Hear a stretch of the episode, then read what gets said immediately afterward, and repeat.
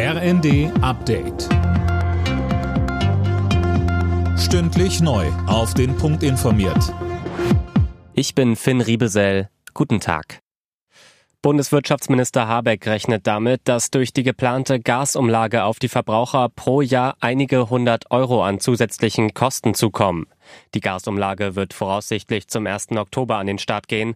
Habeck sagte, Es geht ja darum, dass Gasmengen von den Einkäufern, Juniper, aber auch andere, reserviert wurden zu einem bestimmten Preis und der wird nicht geliefert. Gazprom erweist sich als unzuverlässiger Lieferant. Die Gasmengen sind aber ja auch anderen versprochen. Die müssen also neu beschafft werden zu deutlich höheren Marktpreisen. Und diese Differenz, das ist die Umlage. Die Inflationsrate in Deutschland ist im Juli leicht gesunken auf 7,5 Prozent. Das Minus im Vergleich zum Vormonat beträgt laut einer Schätzung des Statistischen Bundesamts 0,1 Prozentpunkte. Damit sank der Wert den zweiten Monat in Folge leicht. Nach einem internen EU-Bericht steht die europäische Grenzschutzagentur Frontex erneut in der Kritik. Darin wird Frontex bewusstes Wegschauen bei Menschenrechtsverletzungen vorgeworfen. Es geht um gezieltes Abdrängen von Geflüchteten auf See oder heimliche Abschiebungen.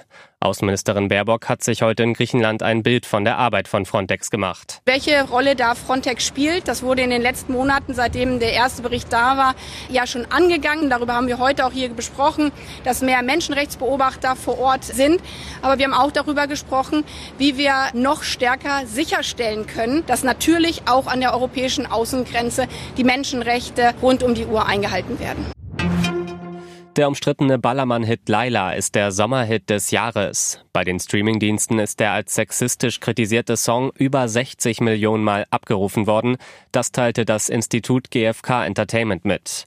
Seit fünf Wochen hält sich Laila an der Spitze der deutschen Singlecharts. Alle Nachrichten auf rnd.de